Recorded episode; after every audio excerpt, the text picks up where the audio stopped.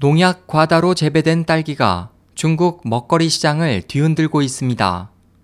중국 중앙TV가 지난 26일 베이징의 슈퍼마켓과 농원, 도매 시장 등에서 판매 중인 딸기를 대상으로 베이징 농학원에 식품 안전성 여부를 의뢰한 결과 맹독성 제초제 성분인 아세토클로르 성분이 과다 검출됐다고 29일 차이나 데일리가 전했습니다.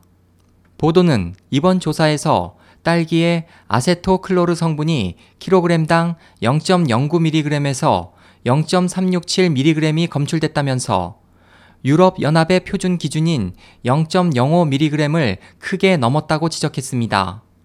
아세토클로르는 대량으로 섭취 시 암을 유발할 수 있는 제초제로 중국에는 현재 딸기에 대한 아세토클로르에 대한 잔류 기준치가 없습니다.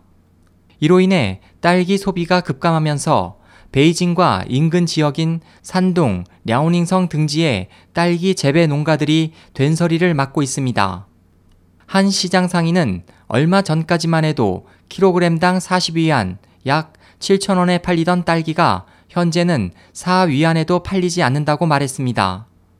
베이징시 당국은 이번 파문에 대해 보도 경위 조사와 함께 딸기 재배 상황을 조사하겠다고 밝혔습니다.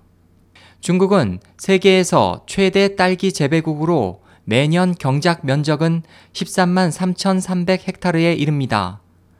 SOH 희망지성 국제방송 홍승일이었습니다.